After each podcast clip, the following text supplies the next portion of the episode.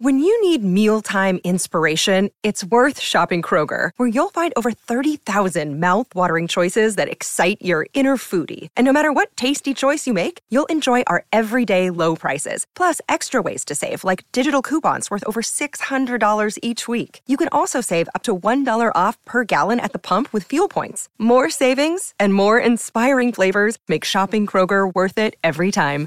Kroger, fresh for everyone. Fuel restrictions apply. Right, without further ado, let's bring the voice, the man, Garth Gallaway, to ear. Garth, good afternoon, good morning, welcome. How are you? Sounds like you're resurrecting me. yeah, I've just actually been open water swimming at Takapuna Beach. It was bloody rough and it was semi cold, and I'm still recovering, mate. I'm still warming up, to be fair. Well, I'll do I'll do what I can to help. yeah, no, indeed. Hey, hey, look, Garth. Um, number of issues I, I, I, do want to discuss. Clearly, want to look back on New Zealand and Bangladesh. This Test match being played at the moment. New Zealand in a world of trouble. But look, we saw Kane Williamson score his 29th Test hundred. Uh, we had a little bit of yep. a discussion during the week saying, look, who is the better player, Martin Crowe or Kane Williamson? And um, it's been interesting. A lot of people still going with Crowe. And part of the rationale, I guess, I presented, I felt that if Martin Crowe was playing in today's era with the benign pitches, uh, maybe a, a, somewhat deflated West Indian team, uh, the likes of Bangladesh. Uh, the fact that DRS is now in play, grounds are smaller. I still felt Crowe probably would have got around the 29 30 test hundreds. Do you have a point of view on this? Uh, it's a very interesting question and a slightly unexpected one. Uh, first up, um, well, I, I, think when you look at I, the, the point you make about the benign pitches and so on is a good one, and I think that, that when Crowe was playing, the ball tended to move around a little bit more. Uh, you know, Crowe's record, uh, 77 tests, 1700s, average 45. Uh, you know, you have Williamson now averaging nearly 55 uh, and at 94 tests. Of course, he's he, has got his 29th test century, as you say.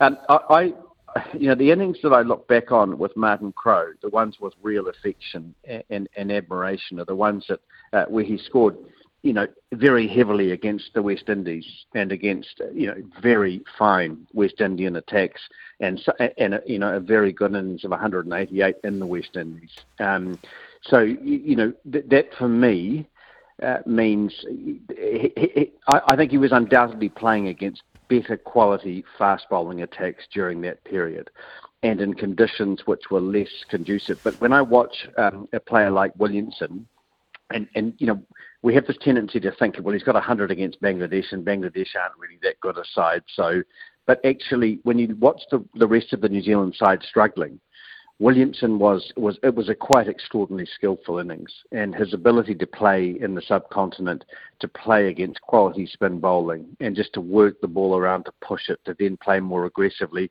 You know, they try lots of different things against him, and he continues to succeed. So, so I think it's a it's a very interesting discussion. It's a hard one to determine, uh, but I always have a, a, very soft spot for for Crowe in the way that um, you know that he scored runs against some of those great attacks. On the other hand, you know, for me again, I have a soft spot for Williamson because of his very calm, charming demeanour. Uh, you know, he's unruffled. He's very much his own man and very uncomplicated. I think. Uh, so I, am not sure if I can answer the question for you, but those are the things I think about. No, no, I think it's just one of those things where I'm not sure that statistics necessarily always tell the true story.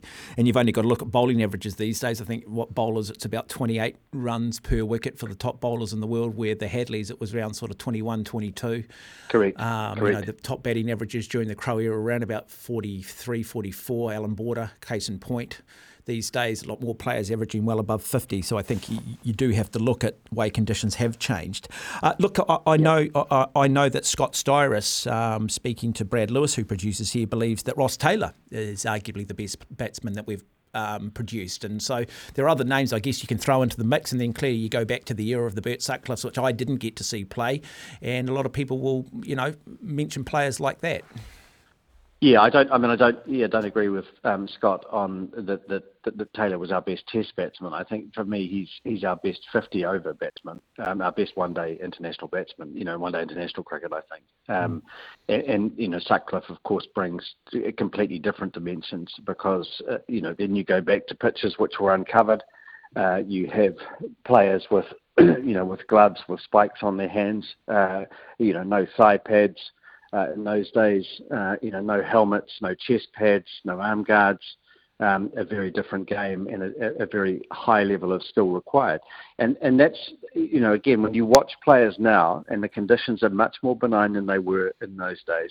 Uh, and you, but having said that, the players, um, you know, there's a tendency for sides to have a lot of, you know, to, to develop muscular and strong bowlers who probably bowl a little bit faster and more consistently, and they're fitter. But but you look at players and, and techniques now, Mark, and, and one of the interesting things I think is how many, how often players get hit in the head. And Sutcliffe, uh, you know, these players, you know, they were really hit in the head. He, I mean, his famous one was, of course, in South Africa in 1953 when he came back on having been hit by Neil Adcock and, then hit a number of sixes, you know, after the Tangiwai disaster. It's a great story and we won't get distracted by it. But, but you know, th- those players got hit in the head very rarely, whereas now, you know, things, things have changed a bit. But I don't think the techniques are as good against short pitch bowling. Um, and, and, and also players tend to stay in line and try and hook and pull a lot more rather than get out of the road. Mm-hmm. Okay, let's put the focus and spotlight on this test between Bangladesh and New Zealand. I mean, Bangladesh for so long, they sort of remind me of where Sri Lanka were in the 1980s. I remember watching Sri Lanka come here in 1983. I remember New Zealand scoring 300 in a one day game, Jeff Crowe hitting six off the very last ball to bring up the 300. I think Duleep Mendis might have been captain at the time. Uh, clearly, you know, 13 years later, they're winning the World Cup and they are, you know, a legitimate test playing nation. Are Bangladesh there now? Are they, have they moved from being sort of an international minnow to being, you know, a, a legitimate scout, scalp? Uh, um, I, well, I think at home they're a different, obviously a different side to, to when they're away. So they, they're they're a side that can perform quite well in the subcontinent. Um, you know, they've played 139 Test matches now, Mark, and they've won 18 of them. Uh, and I was just looking at those statistics. Eight of those wins have been against Zimbabwe. Uh, they've won, they've beaten a very ordinary West Indies side four times, and then they've won one game against Australia, one against England and Sri Lanka, and, and, and this time tomorrow they probably will have won two against New Zealand. Um, so, so they're, you know, they're finding their way. I, I, I think you look at their development program and, and think that their under 19 side they, they won the World Cup. You know, so so it tells you they're doing something right, Bangladesh. Um, and I think they're going to become more of a force. What I think is interesting about this side is they're missing Shakib, uh, you know, their outstanding captain and all-rounder. They're missing uh, Das, uh, a top-order batsman, and they're missing one of their quicks as well. So New Zealand would have fancied their chances, I think, against this Bangladesh side, and I think they'll be very disappoint, disappointed with the position that they're in. Yeah, that, that's my next question. We don't seem to criticise the New Zealand cricket team that heavily, and maybe because we don't have the expectation, we don't have that legacy of winning that perhaps, you know, the expectation that goes with, say, an All Black team. So if we're to criticise this New Zealand team, where is where does the criticism lie in this particular um, test? Well, well, well, well, I think we've been spoilt by results. You know, we're, we're in the. I think we're coming to the tail end of a golden period of New Zealand cricket. Uh, you know, the other the other great period was the 1980s when Crowe was at his best and Sir Richard Hadlee, uh, and now you know this has been a terrific period. Uh, I, I, think um, the approach, well, you know, there's a, there's a lot of things that I think go into the mix in this test in Bangladesh. Uh, first, you know, I, I, look at the selections and I think, well, you know, Nicholls is back. He, he's there because he got 200 against South Africa. Uh, uh sorry, against Sri Lanka uh, a few innings ago, and so they've picked him. And I suppose you know there are plenty of people who would say, well, that's fair enough. But but you know, in, in his last 18 innings, apart from that 200, he's averaging 15. And I continue to see the shots that he plays, uh, playing across the line. He played a very poor sweep shot to get out last night and got a top edge and caught it uh, on the 45 on the leg side uh, you know, and, and, we're continuing to pick players like this and not look to develop players. I also look at the selection of Phillips.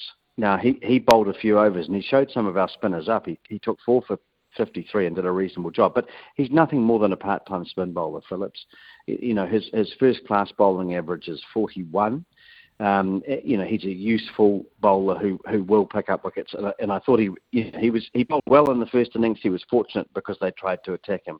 But what is he doing batting at number seven? Uh, he, he is a specialist batsman and a part-time off spinner, and he's batting at seven. And this is the sort of tendency that New Zealand have to try and get a few overs out of some of their batsmen. But but I don't understand why he's at seven. So, so uh, you, Tom Latham is. Sorry, sorry. Are, are, you suggesting then that Glenn Phillips should what be batting at four instead of Henry Nicholls?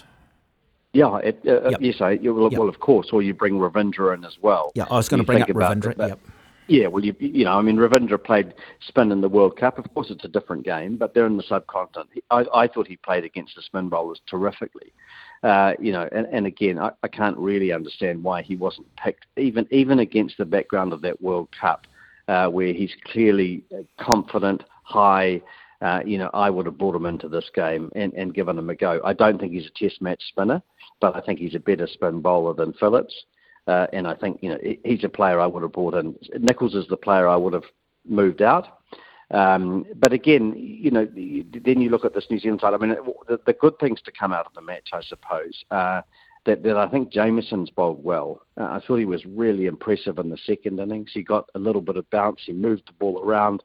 Um, you know, he is looking uh, like a top class international bowler. And we know that. He's played 16 tests. He has 72 wickets at, at, an average of 19, which, you know, given what you've just been talking about with modern fast bowlers, you know, the average is around 27, 28. That's a very good record. Um, but they need a lot more out of him. They need him to be fit and playing a lot.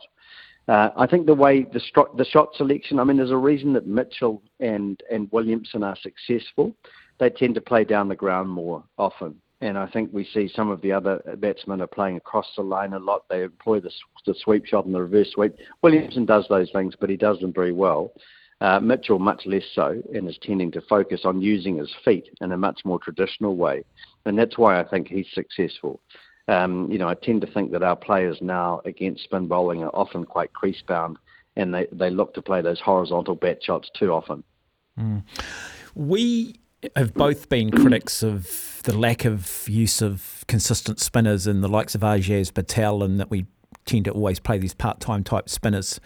We have gone into this test with Patel and Ish Sodhi. What have you made of their performances, and do you feel somewhat vindicated with the fact that Patel has been picked?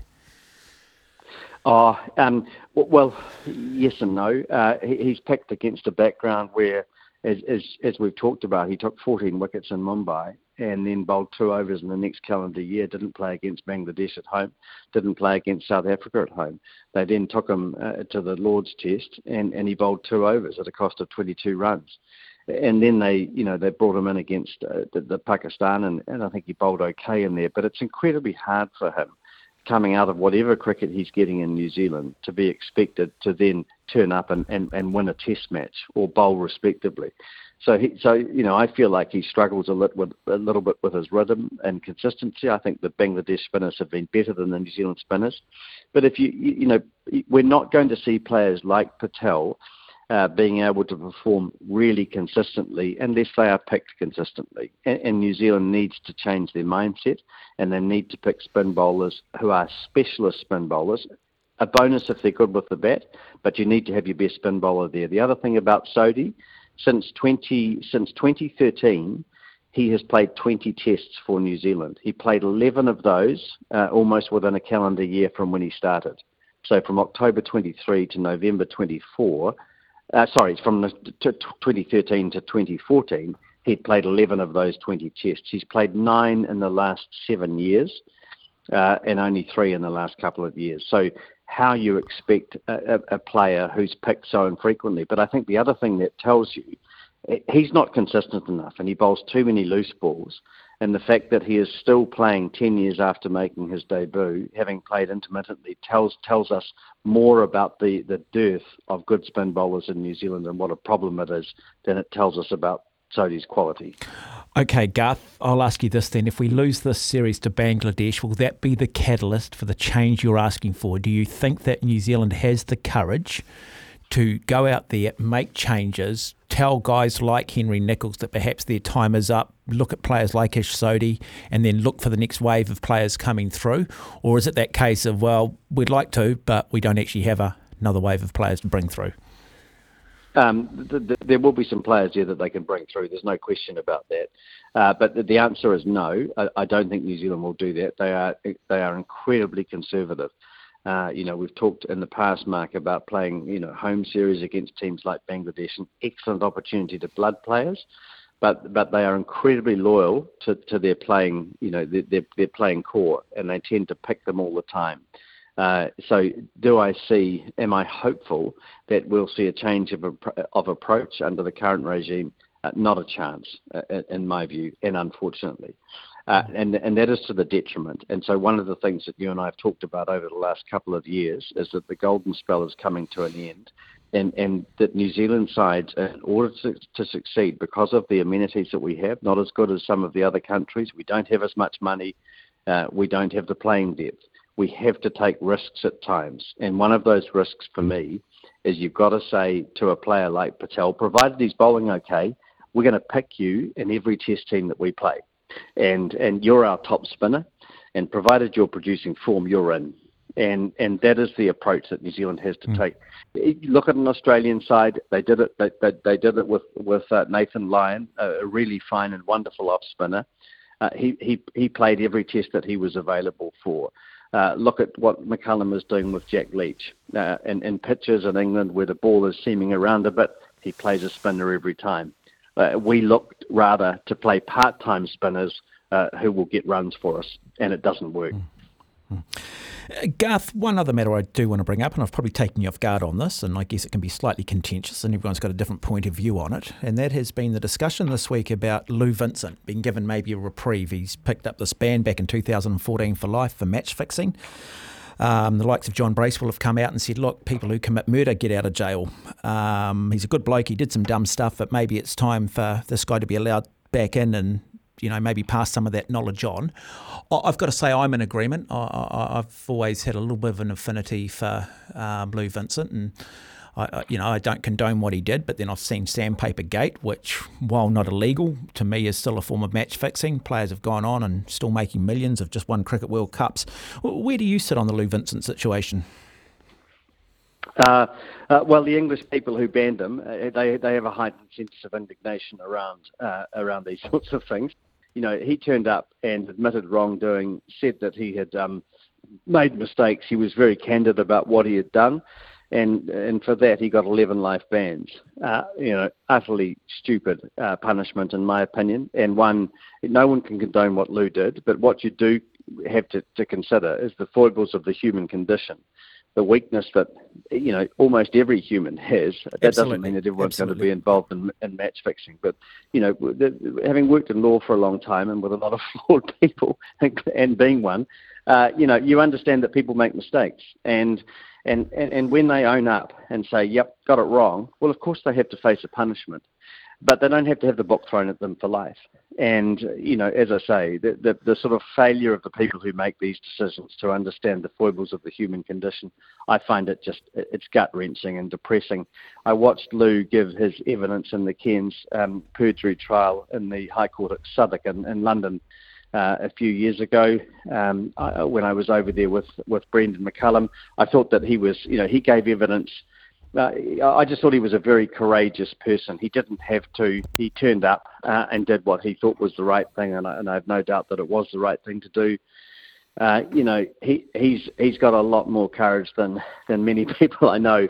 Uh, I think it would be great if the ban was lifted, and I think it would be great if he, if he could be involved by New Zealand cricket and player education and so on. And he should just be allowed to go with his kids and things and watch cricket at a cricket ground. It's it's it's humane. Yeah, and also I think he's also admitted that he's struggled a lot with his mental health and stuff. And I'd imagine this is this is probably uh, maybe an area that could help him. Maybe you know. Um, help in that area as well, because the last thing we want is sort of the mental health um, to take over to a point where you know someone ends up, ends up taking their life, perhaps. Well, the punishment's so oppressive, isn't it? That's the point. Mm. You take, you know, Lou, Lou, is a genuine lover of the game. Um, you, you, see that in the way that he talks about it. You see it in the way that he plays. He's one of those people who's always got time. You know, as a player, he always had time to chat to other people and so on. You know, he was he wasn't arrogant and up himself. He's a good person. Um, like many of us, you know, he's flawed. Uh, but yeah, bring him, you know, bring him back. Let him watch cricket. he's not going to be playing again and involved in that way. So uh, you know, there's very little damage that can be done, and um, and he's clearly learned his lesson. So mm. you know, let, let, let's be humane about it and sensible. Garth Gallaway, lovely to have you on the program. We're looking forward to listening to your dulcet tones over the Cricketer Summer here on SENZ. Thanks, Mark. Have a great day. Hope you're warming up. uh, living the dream. Anyway, Garth Gallaway there talking all things cricket, 22 minutes after 10. You're listening to SENZ. You might have some thoughts on that. It's been a bit of a discussion this week. 0800 150811 if you do want to have your say on the Lou Vincent situation, particularly. Um, also, again, a continued discussion that's been going on for two or three days. Our greatest ever batsman. Um, who is it? You know, is it just about statistics? You've got to say that today's era is a lot more conducive for batting than back in the day of Martin Crowe. Terms of just elegance, grace, X factor, um, you just sit back and went, wow, did you see that cover drive? To me, it's Martin Crowe. I think the most talented batsman we've had might just be Brendon McCullum in terms of just pure X factor, the ability to do what that guy does. But I think there's a difference between that and talking about being, I guess, that textbook cricketer